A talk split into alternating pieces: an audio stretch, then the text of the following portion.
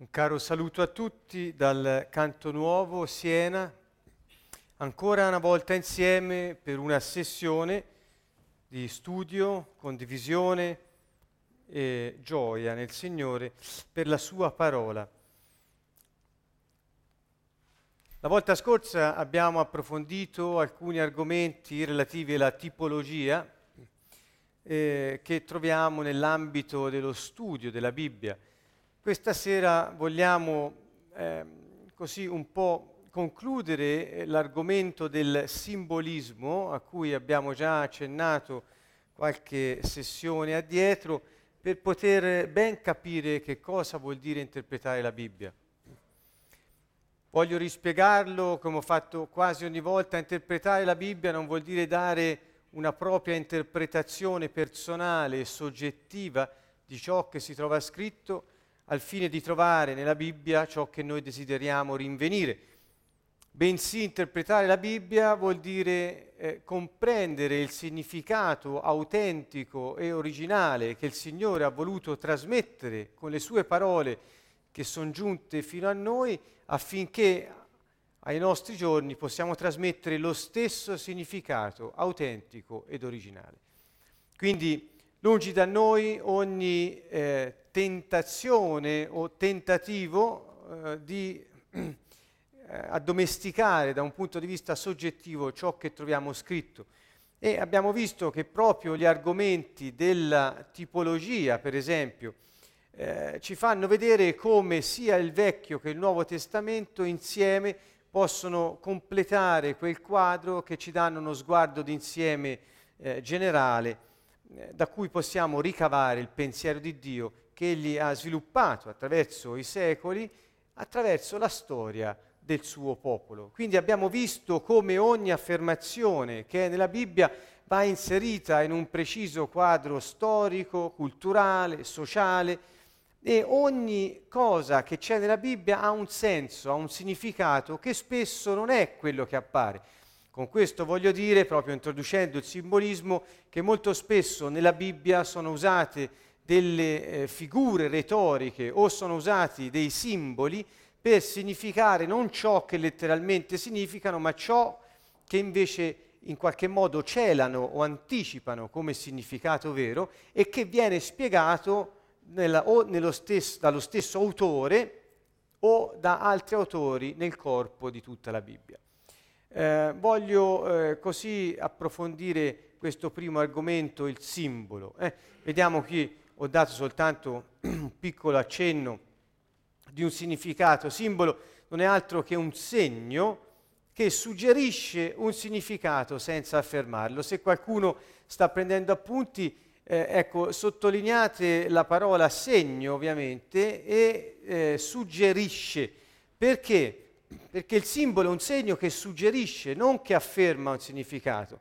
Nel senso che il significato vero di ciò che suggerisce il simbolo viene spiegato in altra parte della Bibbia o nello stesso libro, nello stesso eh, capitolo, ma dallo stesso autore o da altri autori, in altri libri anche più tardi, affinché noi capiamo bene che cosa Dio voleva dire con quel simbolo.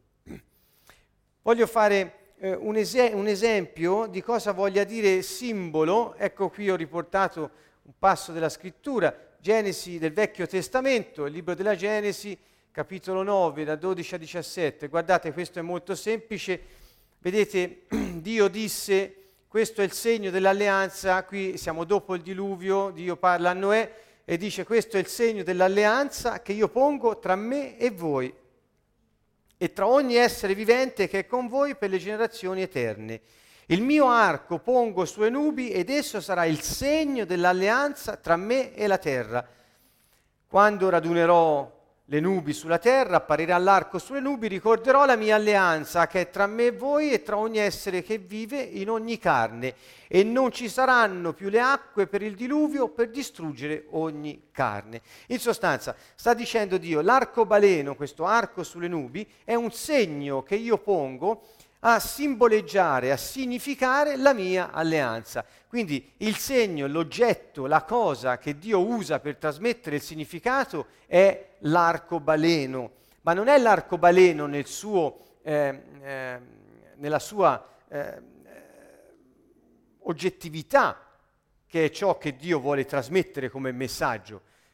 Ciò che Dio vuole trasmettere non è il fatto fisico dell'arcobaleno, quanto mai eh, dobbiamo essere appunto accorti in questo, bensì è il significato celato e ulteriore, e cioè l'alleanza che egli vuole fare. Vedete, qui il significato del simbolo è spiegato dallo stesso autore.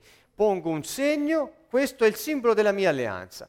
Quindi l'arcobaleno è il segno visibile che nasconde e anzi suggerisce un significato che da sé il simbolo non potrebbe spiegare, e cioè è l'alleanza tra Dio e gli uomini quando Dio promette che non avrebbe mai più distrutto gli esseri umani attraverso il diluvio, così come aveva fatto. Questo è un, sim- è un segno di pace, simboleggia la pace, l'alleanza tra Dio e gli uomini. Dunque è un segno che appunto ricorda, come lui dice, che Dio non distruggerà più l'umanità con l'acqua.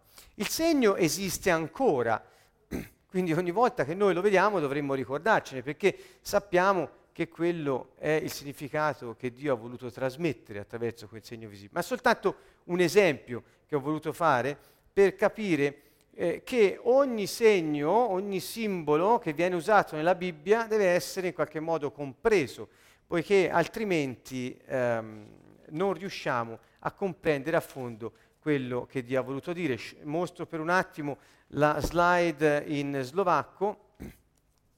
Ecco, come ho detto, vedete qui il significato del segno è spiegato dallo stesso autore, immediatamente nello stesso capitolo nei versetti immediatamente, anzi dice, io, questo è il segno dell'alleanza che io pongo tra me e voi. Quando vedete l'arcobaleno ricordate che io ho fatto un'alleanza con voi. Um, in, inoltre voglio ecco, così addentrarmi in tre significati fondamentali di quello che è un simbolo, dicendo quali sono le sue caratteristiche.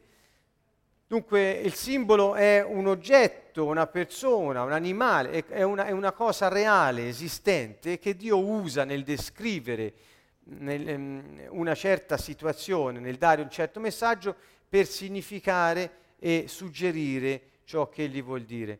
Quindi ehm, prima di tutto è questo, ecco, capiamo che è una cosa fisicamente esistente. Un'altra cosa, il secondo punto, il simbolo, segno, è usato per dare una verità.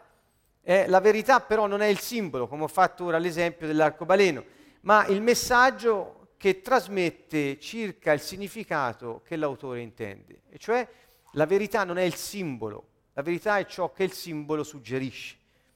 In questo modo dobbiamo intendere i segni, i simboli che sono usati nella Bibbia. Um, che cosa voglio dire con questo? Molto spesso questo argomento eh, viene in qualche modo trascurato e eh, soprattutto attraverso una ormai sempre più diffusa e dilagante religiosità in ogni campo eh, nel mondo e non soltanto appunto eh, anche, anche tra cristiani questo avviene. Purtroppo quello che si finisce per fare è che la gente si fissa sui segni, la gente si fissa sui simboli, senza andare a cercare il significato e ricevere la verità che il simbolo vuole trasmettere. Um, infatti, se l'attenzione dovesse essere posta sul simbolo, la gente ogni volta che vede l'arcobaleno dovrebbe mettersi ad adorare l'arcobaleno, eh, invece di comprendere qual era il messaggio, la verità che stava dietro a quel simbolo. Per esempio, il serpente era un segno, oltre che un tipo, come abbiamo detto la volta scorsa, un tipo di Cristo, eh, ehm, è anche un simbolo eh, che eh, Dio suggerì a Mosè di usare nel deserto, eh, innalzandolo su un'asta perché chiunque lo guardasse venisse guarito. Ecco, ehm, ancora un altro segno, ecco, però ci sono alcune persone che eh, adorano i serpenti. Sappiamo che in certe eh, religioni il serpente come animale, come essere oggettivamente esistente, viene adorato. Ecco, quindi la tendenza dell'uomo è un po' quella di concentrarsi sui segni, sui simboli, sulle cose, sugli oggetti ehm, che vengono usati per descrivere il messaggio. Questo è il frutto della religiosità. Così eh, ancora oggi molti cristiani cercano di distinguere la loro appartenenza a Cristo attraverso dei segni, eh, fissandosi poi sui segni, come se i segni fossero quelli che distinguono la vita di colui che appartiene a Cristo da colui che non gli appartiene. Ecco, noi dobbiamo cercare di evitare di entrare in questi eh, problemi perché mentre agli uomini piace adorare le cose, Dio ha usato le cose nel descrivere il suo messaggio soltanto affinché noi per vicinanza oggettiva con le cose stesse possiamo comprenderne il significato più appieno. Il Vecchio Testamento è ricco di simboli e di significati ehm, che sono, diciamo in qualche modo, annunciati, suggeriti dai segni che vengono usati, che sono poi pienamente spiegati e manifestati attraverso l'opera che Gesù ha compiuto. Forse meriterebbe eh, spendere del tempo, ma non stasera, eh, a voler vedere appunto con più precisione alcuni di questi passaggi. Eh? Per esempio, eh, così come segni, prendete ad esempio la croce eh, che molte persone usano come eh, segno eh, di, eh, non tanto di, non di, appartenenza a Cristo, ma come segno di protezione. Si mettono eh, oggetti, si mettono cose che sono simboli, eh, sostengono, che si mettono addosso. Oppure pietre, croci, vedi di tutto addosso alla gente, perché se ne mettono perché questo simboleggia qualcosa considerato di sacro in qualche modo che dà loro protezione. Insomma, l'uomo ci tende a trasformare il simbolo, a trasformare un segno oggettivamente esistente in qualcosa da adorare al posto di comprendere la verità che il simbolo trasmette. Noi dobbiamo cercare di non fare più questo, anche perché alla fine di questo incontro io cercherò di porre l'accento su una questione che è molto importante, che ci fa capire come appunto attraverso l'opera compiuta da, da, Gesù Cristo noi non dobbiamo più andare a usare simboli, ma dobbiamo piuttosto vivere la realtà di Cristo, che è il suo spirito che ci è stato dato. Quindi c'è stato un cambio con Gesù e dopo lo vedremo. Purtroppo ancora i cristiani religiosi si fermano a quella che è il simbolismo e si fermano ai simboli senza vivere la realtà che il simbolo ha trasmesso. Del resto anche dovremmo comprendere che Gesù ha compiuto tutto, lo vedremo dopo, per cui non c'è più bisogno di usare simboli, ma soltanto di vivere ciò che Gesù ha fatto. Al contrario, la religione ti insegna a vivere di simbolismo poiché sta ancora aspettando la realtà di ciò che adora. E su questo potremmo dire molte altre cose. Mm, quindi possiamo eh, andare un po' avanti sotto questo profilo e vorrei proprio, prima di passare a parlare della legge, ehm, prima ho parlato di croci addosso, di pietre addosso e di altri segni che vengono usati. Ascoltate, ciò che interessa è che noi viviamo una vita nella giustizia, perché siamo stati... Eh, siamo appunto strumenti di giustizia per Dio. Al contrario, la gente, usando i simboli e pensando che nel portare questi assolvono a quello che il simbolo richiede, vivono una vita completamente estranea alla giustizia di Dio stesso. Quante volte la gente con una bella croce al collo ha commesso adulterio? Forse non si contano le volte. Eppure questo è una cosa che dovremmo considerare perché noi ci dobbiamo rivestire di Cristo, non di qualcosa che esteriormente sembra ma dentro non è. Quindi dovremmo cercare di cambiare mentalità sotto questo profilo e comprendere quello che Dio ci ha voluto dire. Quindi Dio nella scrittura ci ha parlato anche attraverso simboli, attraverso tipologie, attraverso figure retoriche, ha parlato attraverso analogie, ha parlato attraverso contrasti, ha parlato in, in molti modi affinché l'uomo, anche usando figure di animali, di oggetti, di persone, potesse capire, ma per dare un messaggio, per portargli la verità, affinché vivendo la verità uscissero da quella che è la finzione di una vita distaccata da Dio, ma iniziassero a vivere nello Spirito Santo che il Signore ci ha dato attraverso il sacrificio della sua croce, la sua risurrezione e ascensione al cielo. Dunque dovremmo cambiare mentalità. Invece ancora oggi i cristiani li vediamo molto impegnati nel sostenere le cause di simboli, nel cercare di portare simboli, di appiccicarli dappertutto, di far vedere che hanno conquistato un territorio con dei segni appesi al muro, quando invece la loro vita non rispecchia assolutamente il significato di quel segno lì. Ripeto, quanti adulteri sono stati commessi con una croce al collo? Eppure quel segno vuol dire morte. O si calpesta il sangue di Cristo pur di sfoggiare un simbolo a mosca di scaramanzia, di superstizione o di assolvimento di un certo obbligo religioso che ci fa stare a posto con la coscienza, quando poi distruggiamo la vita di altri. Ecco, dovremmo un attimo ragionare e cercare di cambiare rotta. Um, un terzo aspetto eh, di questa eh, breve analisi su, sulle caratteristiche del simbolo, vedete qui la slide alle mie spalle, è la, che la connessione tra il simbolo ed il suo significato è spiegato. Anche qui non dobbiamo cercare di trovare delle spiegazioni, perché è molto facile, trovi un simbolo nel Vecchio Testamento, per esempio se prendete il libro dell'Esodo, il libro del Levitico, è una cosa, hai voglia di simboli, ce ne trovi quanti ne vuoi, ed è anche molto bello riuscire a vederli alla luce del Nuovo Testamento. Molto spesso i simboli sono usati anche nelle tipologie, ma voglio dire, eh, non si può cercare un simbolo e dargli un, una spiegazione a nostro uso e consumo, come se dovessimo così eh, esprimere una sorta di fantasia interpretativa, anche per fare bella figura o speculazione intellettuale. Il simbolo è sempre spiegato. Difatti ci sono molte cose, ora vi farò alcuni esempi dopo, per cui certi simboli del Vecchio Testamento sono ampiamente spiegati attraverso ciò che Dio ci ha detto nel Nuovo Testamento. Quindi vanno messi insieme. Durante questa serie dell'interpretare la Bibbia vi ho detto più volte che la Bibbia va letta tutta perché si possa avere un quadro completo e si possa sapere come poter interpretare ciò che ci è stato detto e ciò che è accaduto.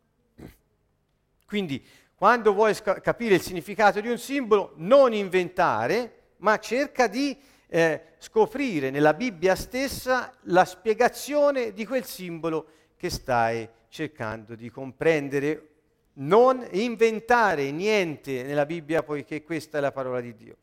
Um, ecco, eh, molto uh, velocemente eh, abbiamo analizzato dunque questo aspetto del eh, simbolo. Ora io ho voluto in qualche modo eh, rimettere insieme, vedete qui, la tipologia e il simbolismo, perché abbiamo parlato in queste volte della possibilità che nel Vecchio Testamento ci sia un tipo di qualche cosa e nel Nuovo Testamento sia poi spiegata, di modo che alla luce del Nuovo si comprende il Vecchio e il Nuovo prende una sostanza maggiore comprendendolo attraverso il, la, il, tipo del Vecchio Testamento, la simbologia usata nel Vecchio Testamento.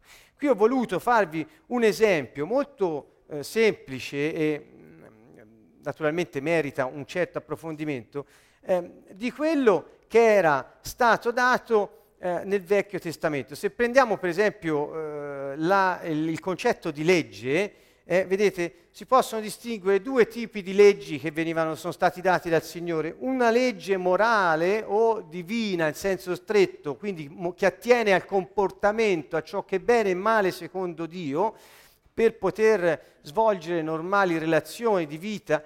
Eh, e qui ho citato appunto, forse la, ecco, la slide precedente, Esodo capitoli da 20 a 23, ad esempio, e una legge invece ritualistica o cerimoniale, per esempio Esodo 25 e seguenti, prendete i capitoli del Levitico, sono tutte prescrizioni di leggi ritualistiche o cerimoniali. Ora, che cosa vuol dire questo? Per esempio nell'ambito della tipologia e del simbolismo che abbiamo guardato in, questi, in queste ultime sessioni. Vediamo un po', la legge morale, per esempio, eh, non è altro che un tipo di Cristo come testimonianza ed espressione di Dio.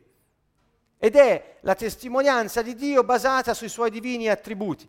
Dio ha dato la legge morale, i dieci comandamenti, i suoi statuti, le sue ordinanze, affinché gli uomini, osservandole, si comportassero rettamente sulla terra e le loro relazioni fondate su una sana su un sano rapporto con Dio stesso potessero essere sane e rette. Questo è il concetto che, della legge morale che Dio ha data. Quindi tutta la legge morale non è altro che un tipo di Cristo come testimonianza ed espressione di Dio, poiché Cristo, dice il Nuovo Testamento, ora Cristo è diventato la nostra giustizia. Non che Lui ci ispira giustizia, Lui è diventato la nostra giustizia, e cioè tutto ciò che Dio ha detto di compiere attraverso l'osservanza della legge morale nel Vecchio Testamento, Cristo l'ha compiuto e Lui è diventata quella legge dentro di noi perché è venuto ad abitare in noi. Lui è l'antitipo della legge. C'è il tipo e la legge, ma dopo non c'è più la legge perché Lui stesso è diventato la nostra giustizia. E poi dice, noi dobbiamo rivestirci di Cristo, cioè di giustizia, e invece la gente che fa si mette addosso ancora paraventi, si mette addosso, forse ho usato la parola sbagliata, chissà perché mi fa l'idea che siano paraventi, paramenti o oggetti di ogni tipo, eh, perché possano sembrare più santi o più cerimoniosi o più adatti alle circostanze ritualistiche che compiono. Ebbene, anche questa è una stortura perché si continua a vivere ciò che dice il simbolo, e cioè si continuano ad usare i simboli quando invece dovremmo, signifi- dovremmo vivere il significato del simbolo, poiché Cristo l'ha già compiuto. Esempio, quando Dio, eh, lo vediamo dopo, nella legge ritualistica, eccola qui se la vogliamo un attimo vedere, vedete la legge cerimoniale, qui parlo di tabernacolo e di offerte, ora anche di altro, vedete eh, sul tabernacolo, la legge cerimoniale, la legge sul tabernacolo. Dio ha dato delle prescrizioni che riguardavano il tabernacolo, dove era contenuta l'arca, dove venivano svolte tutti, eh, tutte le, le, le attività sacerdotali, eccetera. È un tipo di Cristo come incarnazione di Dio per avere una relazione con Dio. E cioè, prima c'era il tabernacolo, Dio sedeva sull'arca, c'era sull'arca, che era il luogo che conteneva le tavole della legge, il bastone fiorito di Aronne, la manna contenuta in un calice d'oro, eccetera, sopra c'era un propiziatorio, cioè una lastra d'oro, sulla quale Dio si sedeva e stava. C'erano i cherubini sopra con le ali che facevano a copertura e Dio aveva in quel posto, su tutta la terra, Dio stava in quel posto e quando voleva incontrarsi con il suo popolo, il suo popolo lo trovava lì. Quindi per questo era chiamata, quando Dio dette prescrizioni a Mosè, chiamò questa la tenda del convegno, cioè era la tenda dell'incontro, perché se lo volevano incontrare lo trovavano lì. Quindi le leggi che riguardano come costruire tutta la tenda, come suddividerla in vari spazi, come e dove mettere l'arca, cosa mettere dentro l'arca, cosa, i cherubini, la lastra di, di, di, di oro, il candelabro e gli altari, tutto, era tutto un simbolismo per tipizzare già allora Cristo che sarebbe stato egli stesso il luogo dove incontrare Dio. E cioè Dio noi lo incontriamo soltanto dove in Cristo, poiché Lui è diventata la realtà in noi della presenza di Dio. Non c'è più bisogno di un propiziatorio, non c'è più bisogno di un'arca, non c'è più bisogno di un tabernacolo. Perché? Perché Gesù ha compiuto tutto, perché quello era il tipo di Cristo, è venuto Cristo che è l'antitipo e ha spiegato ciò che era prima, ma ha reso inutile la legge cerimoniale o ritualistica poiché non ce n'è più bisogno. Quindi il simbolismo ci fa capire che quello che era stato detto si è avverato, si è compiuto e Gesù ne ha dato il significato pieno ma sta anche a significare che compreso il messaggio è bene vivere il messaggio piuttosto che continuare a compiere riti. Questa è la differenza che noi dobbiamo comprendere, questo è il messaggio di questa sera, non tanto per spiegarvi che l'oro vuol dire la santità, la purezza della vita di Cristo, che l'argento vuol dire la redenzione pagata dal Signore con il suo sangue, Potete comprare tutti dei bellissimi dizionari, sono alti così, la simbologia biblica, la studiano tutti quelli che vogliono fare eh, sacerdoti, pastori e compagnia bella, tutti quanti. Lo potete fare anche voi, lo dovreste fare, lo dovremmo fare tutti per capire bene, ma il messaggio è un altro, e cioè una volta che abbiamo capito il messaggio dobbiamo viverlo. È inutile tornare ai tabernacoli, quando Cristo è già venuto e vive dentro di noi. Il luogo del convegno è in noi, nel nostro spirito. Non è più da qualche parte dove dobbiamo recarci per poterlo incontrare. Ecco che Cristo ha spiegato ciò che era stato detto prima e l'ha compiuto interamente, tanto che ora dobbiamo vivere Lui. Ancora, la legge cerimoniale è una legge sulle offerte. Dio ha dato un sacco di prescrizioni sulle offerte, come fare le offerte, dove farle, quante darne, eccetera, come bruciarle, come offrirle, il rito di elevazione, il rito di innalzamento, il rito di ringraziamento, eccetera, e via dicendo. Allora, queste non sono altro che leggi che tipizzavano Cristo come unico sacrificio per soddisfare le esigenze di Dio e le esigenze degli uomini. Cioè il sacrificio dell'offerta era un tipo di Cristo che è stato offerto come sacrificio per ogni bisogno. Quindi per ogni nostro bisogno e per ogni esigenza di Dio, Cristo è il sacrificio che è stato offerto. Quindi tutte le leggi sulle offerte non fanno altro che suggerire il significato dell'opera redentiva di salvezza che Gesù Cristo ha compiuto sacrificando se stesso per noi. Quindi non c'è bisogno più di sacrifici, di offerte, ma c'è bisogno semplicemente di vivere Cristo, unico sacrificio già compiuto una volta per tutte, una volta per tutti. Ancora, Dio ha dato nel Vecchio Testamento molte leggi sul sacerdozio e se andate a leggere c'è scritto come dovevano vestirsi, cosa dovevano indossare, che significato aveva ogni cosa che indossavano lì per lì non è scritto sempre precisamente, ma si ritrova comprendendolo attraverso tutta la Bibbia nel Nuovo Testamento. Ciò che i sacerdoti dovevano mettere, per quale motivo, come venivano unti, come dovevano svolgere il loro ufficio, ogni singola cosa, leggi minuziose, precisissime sulla, su come svolgere i riti, come vestirsi, come lavarsi, come prepararsi. Che cosa vuol dire? Le norme, le leggi sul sacerdozio erano un tipo di Cristo come sommo sacerdote che si prende cura dei santi di Dio. Che cosa vuol dire questo? Per esempio, dei sacerdoti è detto che dovevano mettersi delle vesti di lino di un certo colore. Dopo ho, ho, ho, messo giù alcuni colori per farvi capire qualche cosa di quello che sto dicendo, ma andate a leggerlo, eh, l'Esodo, il Levitico, trovate tutto scritto eh, delle vesti di lino finemente intessute, si dovevano vestire in un certo modo. Che cosa rappresentavano queste vesti? Rappresentavano, eh, diciamo, eh, questa rettitudine che esteriormente dovevano, doveva coprire la loro nudità intanto e dovevano essere, impedire che eh, ci fosse una sudorazione eccessiva, cioè eh, rispondevano anche ad esigenze pratiche. Però quello che mettevano addosso, compreso l'efod, compresa una piastra che si mettevano qua davanti, serviva a indicare che esteriormente eh, rappresentavano, manifestavano la rettitudine. Ora, oggi, invece di mettersi vesti che rappresentano la rettitudine, non è forse meglio essere retti dato che Cristo, nostra giustizia, vive in noi? Non è forse meglio? Eppure ancora oggi possiamo andare in molti luoghi e vedere gente vestita con palandrani di ogni genere che fanno riti, quando invece poi le loro vite non assomigliano per niente a quella di Gesù Cristo.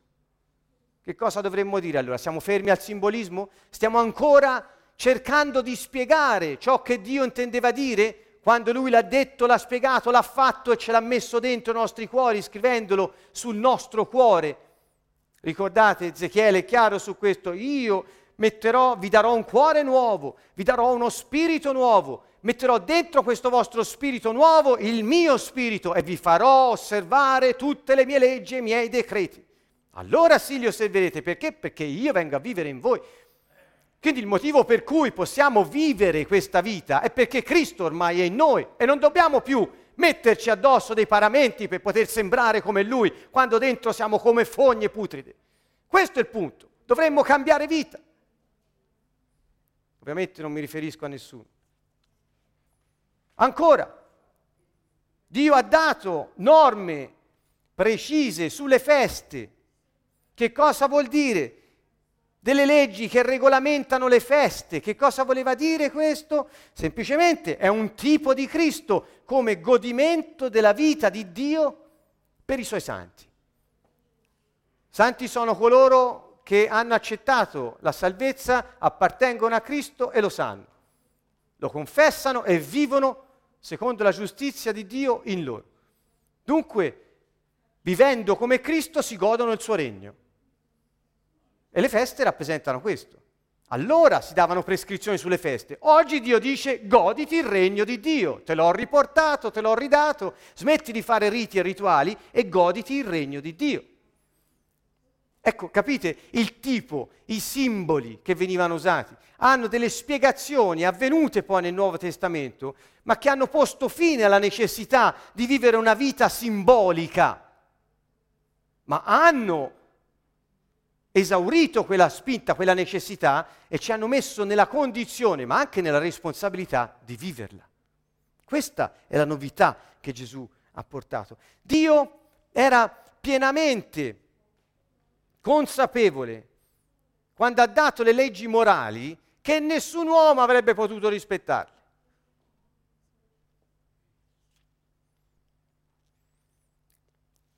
Dette anche queste leggi ritualistiche sul sacerdozio, sulle offerte, sul tabernacolo, sulle, sulle feste, perché pe- quella gente che avrebbe violato quelle norme morali avrebbero potuti comunque essere salvati dalla condanna che la rottura della legge avrebbe provocato. Infatti, se violi una legge c'è una condanna.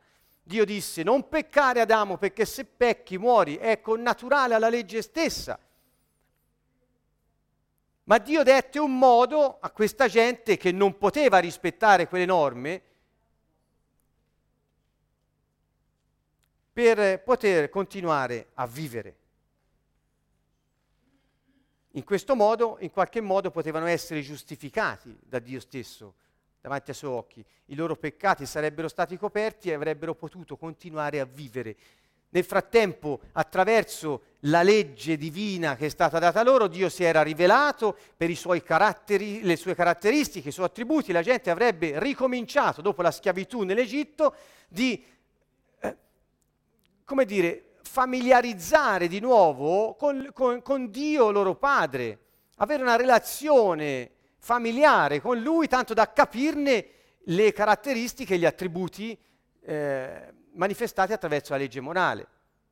Quando Dio dice non commettere adulterio, non rubare, non uccidere, è la, è la, sua caratteristica che sarà rivelata poi in Gesù Cristo, perché Dio si rivela nella sua parola, il suo verbo, Gesù Cristo è Dio incarnato. Quindi lui stesso ci rivela che Dio è amore, perché lui ha detto come io vi amate, amatevi voi gli uni gli altri.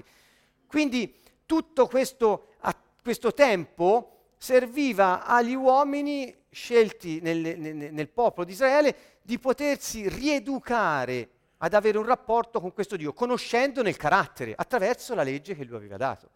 E quindi le aveva fornito anche queste leggi ritualistiche perché simboleggiavano ciò che sarebbe venuto dopo e quindi mantenevano accesa in qualche modo la speranza.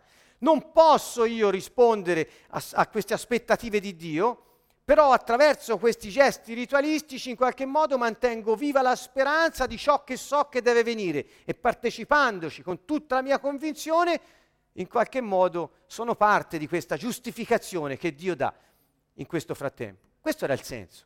Ma ora no, è venuto lui che aspettavano, è venuto colui che avrebbe spiegato ogni segno, ogni simbolo e che gli avrebbe dato compimento. Perché dobbiamo ancora vivere nella simbologia? Di una vita non spiegata, quando l'abbiamo a disposizione dentro di noi, che crediamo.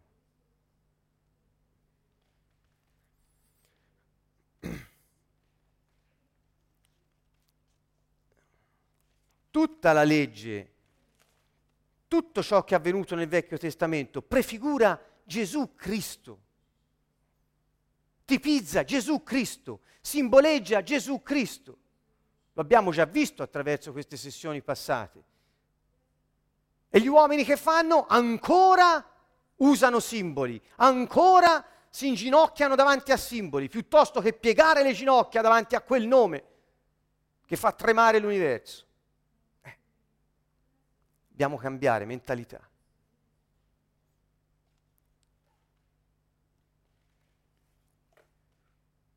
Esempi di simbologie i materiali usati per il tabernacolo. Allora, che cosa vuol dire? Dio dà prescrizioni per, ho detto prima, le leggi sul tabernacolo, sono un tipo di Cristo come luogo dove possiamo incontrare Dio e avere una relazione con Lui, cioè in Cristo, Gesù, il Re unto venuto per noi. Dunque i materiali per il tabernacolo sono, se il tabernacolo è un tipo di Cristo, il materiale del tabernacolo sono le virtù di Cristo. Capito la simbologia? Non è il materiale di per sé, e ancora oggi stanno attenti a colori, a cose, a come mettono le cose. Ma che c'entra? Quello simboleggiava colui che poi è venuto. I minerali, eh, parla di pietre lì come prima di tutto, eh, e significano la vita edificante di Cristo. Si parla di piante, significano la vita generante che, da, che, che genera di Cristo, la rigenerazione. Ancora si parla di animali, ed è la vita redentiva di Cristo. Tutte queste spiegazioni si trovano attraverso, guardate, breve ricerca, non è che ci voglia molto, potete farla in qualsiasi momento. Eh. 1 Corinzi, quando si parla di minerali, siamo infatti collaboratori di Dio, voi siete il campo di Dio, l'edificio di Dio, secondo la grazia di Dio che mi è stata data, come un sapiente architetto io ho posto il fondamento, un altro vi costruisce sopra, ma ciascuno stia attento a come costruisce. Infatti nessuno può porre un fondamento diverso da quello che già vi si trova, che è Gesù Cristo. E se sopra un fondamento si costruisce con oro, argento, pietre preziose, legno, fieno, paglia, eccetera, andate a vedere poi, ecco qui, vengono usati i materiali, le pietre, per indicare che cosa? L'edificazione di Cristo in noi. Quindi quando nel Vecchio Testamento trovate pietre, trovate minerali, roba del genere, hanno significato. Andate ma non in se stesse, hanno significato che è un tipo di, è un simbolo che rappresenta la vita di Cristo che edifica in noi se stesso. Ancora le piante, per esempio qui ho preso un esempio sul, ecco qui in slovacco abbiamo una, una, una slide, ancora sulle pietre potete vedere Apocalisse, eh, eccetera. Sulle piante Gesù disse, se il chicco di grano caduto in terra non muore, rimane solo, se invece muore produce molto frutto. Vedete che lui stesso spiega il significato che viene attribuito al simbolo della pianta come, come quella cosa che deve dare vita e generare vita nella sua morte. Ancora sugli animali, lui era l'agnello di Dio e quindi è chiara la relazione simbolica tra l'agnello e l'animale del Vecchio Testamento e Gesù come agnello di Dio offerto in sacrificio per, per noi. Eh? Quindi possiamo vedere in queste simbologie che vi ho appena accennato che si comprende che la redenzione serve alla rigenerazione e questa per l'edificazione di Cristo e della sua Chiesa. Cristo in noi e noi insieme come corpo suo, la Chiesa sulla terra. Quindi Cristo edifica la sua Chiesa sulla pietra, ricordate i minerali, ne ho fatto cenno prima. Ognuno deve edificare la propria vita su di lui, la pietra scartata dai costruttori che è diventata testata d'angolo. E i santi del Signore sono pietre vive, insieme sono il corpo di Cristo. Insomma, ce n'è più che ne vogliamo insomma, da, da, mettere insieme per trovare la spiegazione del perché Dio pone attenzione alle pietre, ai minerali con cui costruire il tabernacolo. Vedete ancora qui alcune spiegazioni dei simboli. L'oro la natura divina di Cristo, pura ed eterna. L'argento vuol dire redenzione. Eh, il blu vuol dire qualcosa che appartiene al cielo, qualcosa che è dal cielo. Porpora vuol dire regalità fatto soltanto, soltanto, alcuni accenni, ci sono dizionari enormi, se volete eh, vedere meglio andate, studiate, prendeteli, sono comprensibilissimi a tutti. Ancora lo scarlatto, sangue di redenzione, vesti di tessuto di lino finemente lavorato, rettitudine di Cristo come uomo puro e perfetto. E sono anche in Apocalisse le opere giuste dei santi. Quindi la veste rappresenta la giustizia messa in pratica, cioè quando uno fa la volontà di Dio è un uomo giusto. Questo vuol dire. Quindi è inutile che continui a vestirti di lino se dentro non sai come dovresti essere. Vivi giusto, da giusto, vivi retto piuttosto che metterti vestiti, paramenti le cose. Quelle sono cose che Dio dette quando l'uomo, che non poteva ricevere lo Spirito Santo in sé perché Cristo non l'aveva ancora redenta all'umanità attraverso il suo sacrificio, non poteva assolvere alle esigenze sante di Dio e alla sua giustizia. Impossibile, non poteva vivere da giusto. E allora c'erano questi simboli che venivano usati, perché indicavano Cristo che sarebbe venuto e avrebbe consentito a chi lo ricevesse di vivere da giusto.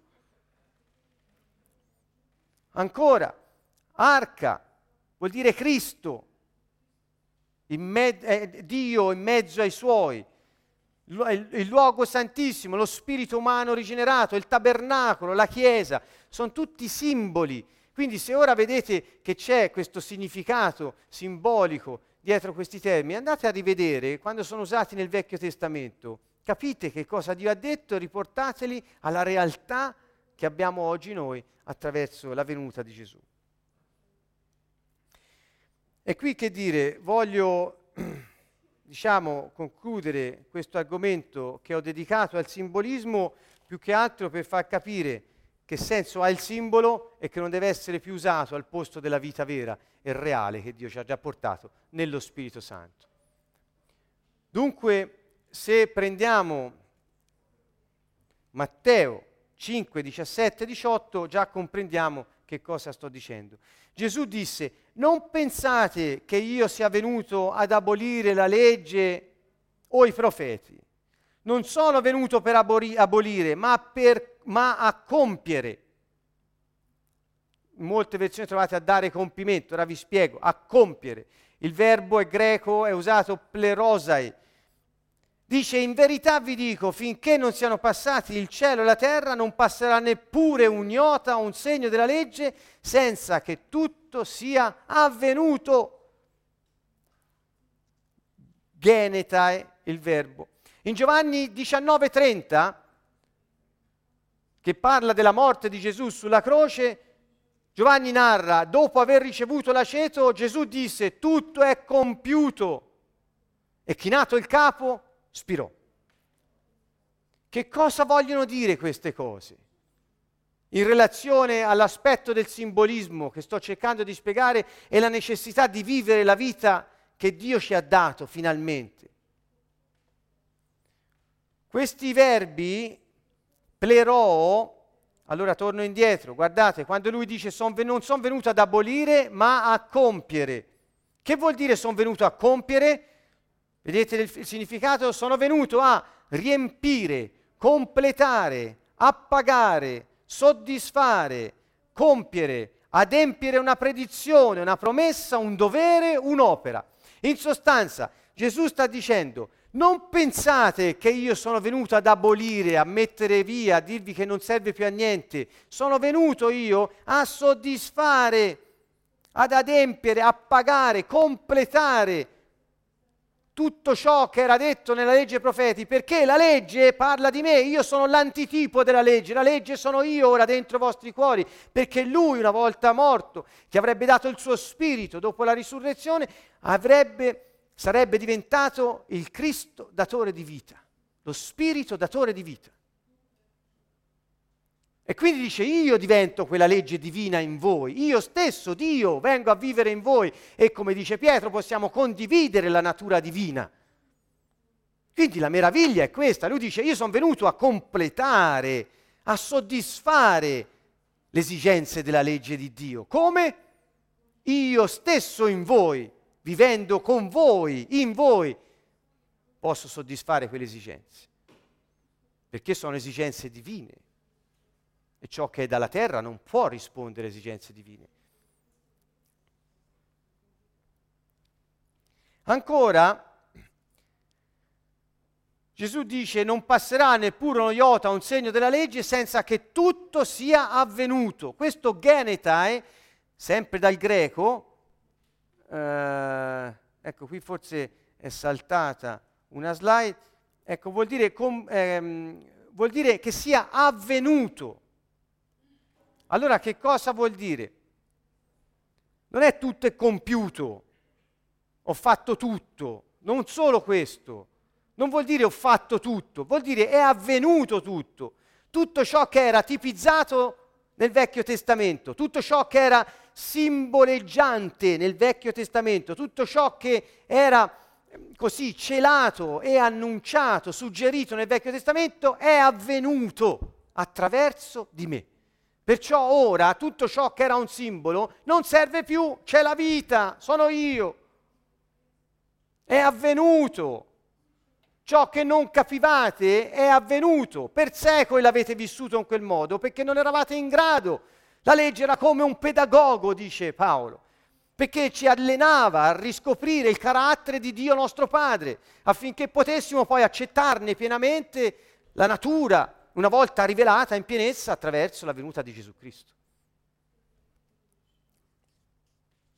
E qui quando dice in Giovanni 19:30 tutto è compiuto, ecco il verbo è te, te telestai e vedete che vuol dire, guardate un po', compiere un'opera, mandare ad effetto, dare compimento a qualcosa, mantenere, sostenere, adempiere, realizzare, perfezionare, portare a termine, anche soddisfare pagando.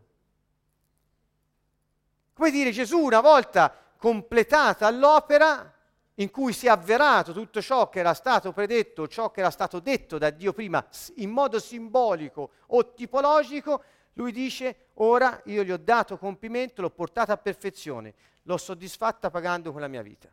Questo è il concetto.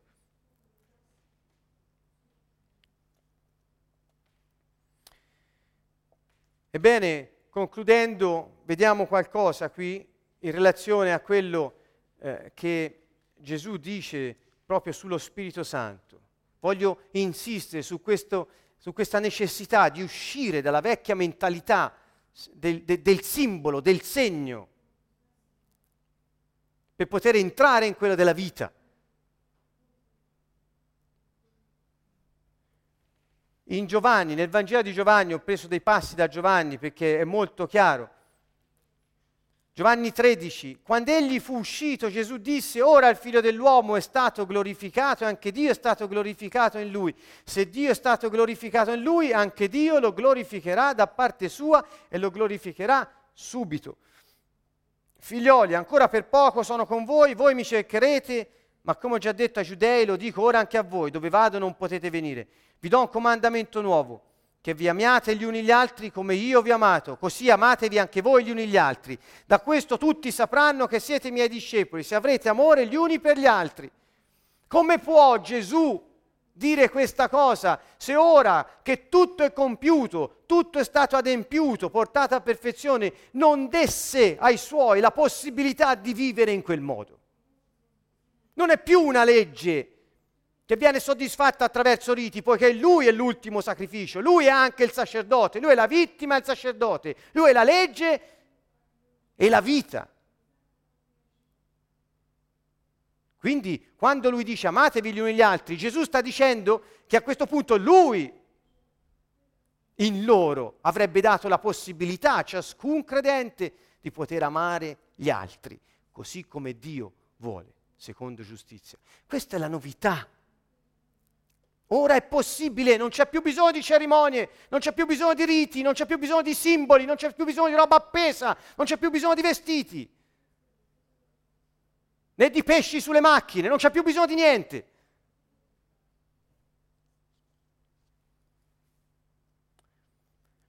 Giovanni 14, se mi amate, osserverete i miei comandamenti. Io pregherò il Padre degli... Com'è che possiamo senza ricadere in quelle cose, adempiere ora la legge morale di Dio. Come possiamo? Eccolo qui.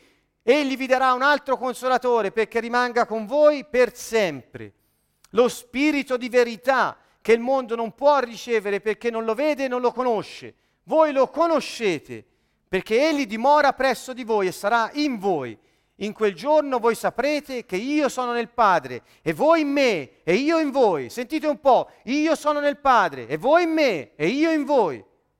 Non c'è più bisogno di un tabernacolo dove andare a incontrare il Padre, solo il sommo sacerdote a nome del popolo, perché se no uno impuro moriva. Non c'è più bisogno. Io sono nel Padre, voi in me, io in voi. È un'unione intima, indissolubile, piena. E dice in quel giorno, lo saprete, quando? Quando vi manderà il Paraclito, lo Spirito di verità, chi accoglie i miei comandamenti e li osserva, questi mi ama. Come può dire che osserva i miei comandamenti quando nelle leggi che aveva dato il suo popolo non poteva osservarli? Come può dire oggi lo Spirito Santo mi mette in grado di poter adempiere al, al comandamento, l'unico che Gesù lascia, dell'amore? Chi mi ama sarà amato dal Padre mio, anch'io lo amerò, mi manifesterò a lui. Se uno mi ama, osserverà la mia parola, e il Padre mio lo amerà, e noi verremo a lui. Non più una tenda del convegno, non più un propiziatorio, non più corna che indicano la potenza, corna d'ariete agli, agli angoli del, de, de, dell'altare, scusate, torno ai simboli del Vecchio Testamento, non serve più il sangue sulle corna che indica la potenza del sangue di Cristo, eccetera. Lui viene a vivere in te se accetti la sua vita e inizi a vivere da giusto rinunciando alla tua. Questo è l'unico segreto. E il suo regno è pienamente godibile da tutti, ciò, da tutti coloro che vogliono questo tipo di vita. Vedi? Noi verremo a lui, prenderemo dimora presso di lui. Chi non mi ama non osserva le mie parole. Quindi oggi chi non ama Dio è colui che non osserva le sue parole, non colui che non fa riti. Gesù è chiaro. Chi non fa la volontà del Padre, che è la mia, perché io e il Padre siamo la stessa cosa, siamo uno, non mi ama. E quindi noi non veniamo a Lui e Lui non è in grado di amare nessuno.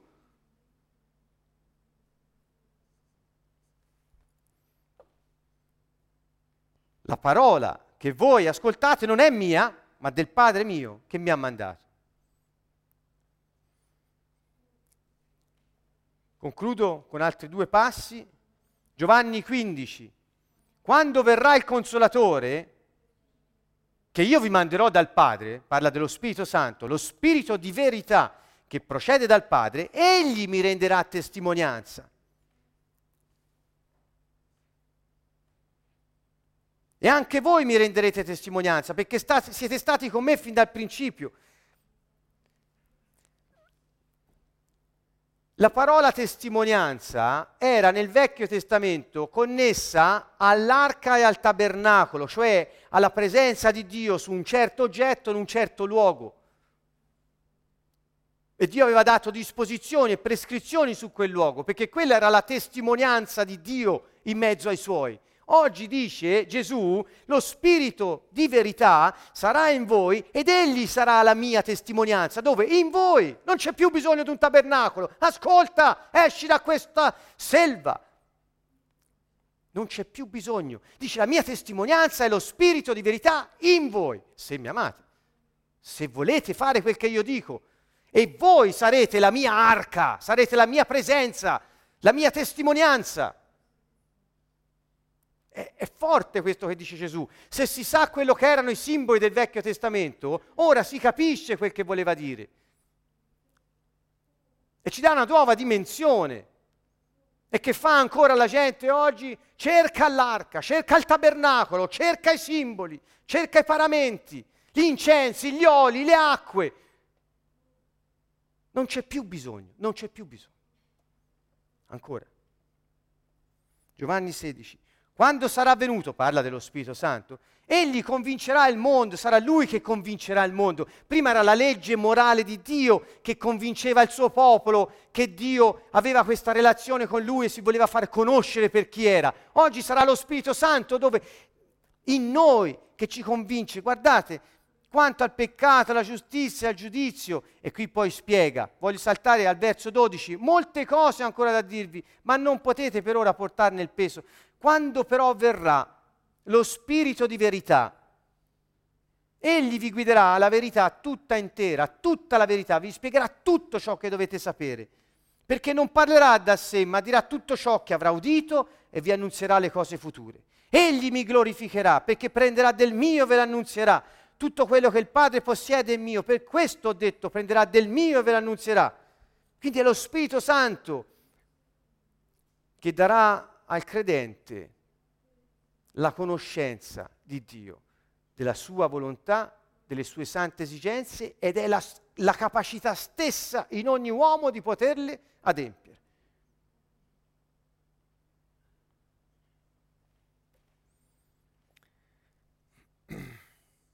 Bene.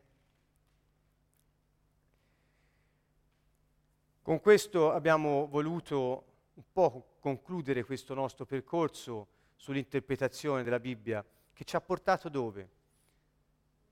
Ci ha fatto partire dal considerare la necessità di essere oggettivi, di inquadrare nel contesto, di conoscere la lettera, di capire quello che leggiamo, non per quel che ci piace a noi, ma per quello che Dio ha voluto dire con le parole che ha usato nel contesto storico, sociale e culturale in cui le ha inserite. Dobbiamo capirne il significato e oggi ritrasmetterlo. Quindi oggi, se comprendi il significato di un simbolo usato nel Vecchio Testamento, non devi dire agli altri usa quel simbolo per rappresentare il messaggio che Dio ha voluto dare, perché il messaggio, il verbo su due gambe è venuto, ha sofferto la passione, è morto, è risorto, è asceso al cielo ed è venuto in noi come spirito datore di vita, il Cristo, il vivente. Lui è Dio e vive in noi. Questa è la verità e questo ci mette in grado di poter adempiere ad ogni precetto di Dio, ad ogni sua esigenza, perché Lui vuole fare la sua volontà sulla terra e costruire il suo regno su questo pianeta. Ha bisogno di gente che non si deve vestire in un certo modo per farlo, ma deve semplicemente vivere la vita che Dio stesso gli ha dato per poterlo fare. Bene, con questo credo di aver eh, così eh, concluso per stasera, dalla volta prossima proseguiremo il nostro cammino sulla cultura del Regno dei Cieli e affronteremo degli argomenti nuovi relativi al modo di vivere sulla terra secondo la volontà di Dio che ci ha ridato il suo regno perché ne godiamo appieno. Con questo vi salutiamo dal Canto Nuovo, Siena, eh, vi benediciamo e vi invitiamo a leggere la Bibbia, a studiarla, a farla vostra e ad amare la parola del Signore, poiché è sentiero di, via, di vita e di verità. Un caro saluto a tutti dal Canto Nuovo, Siena.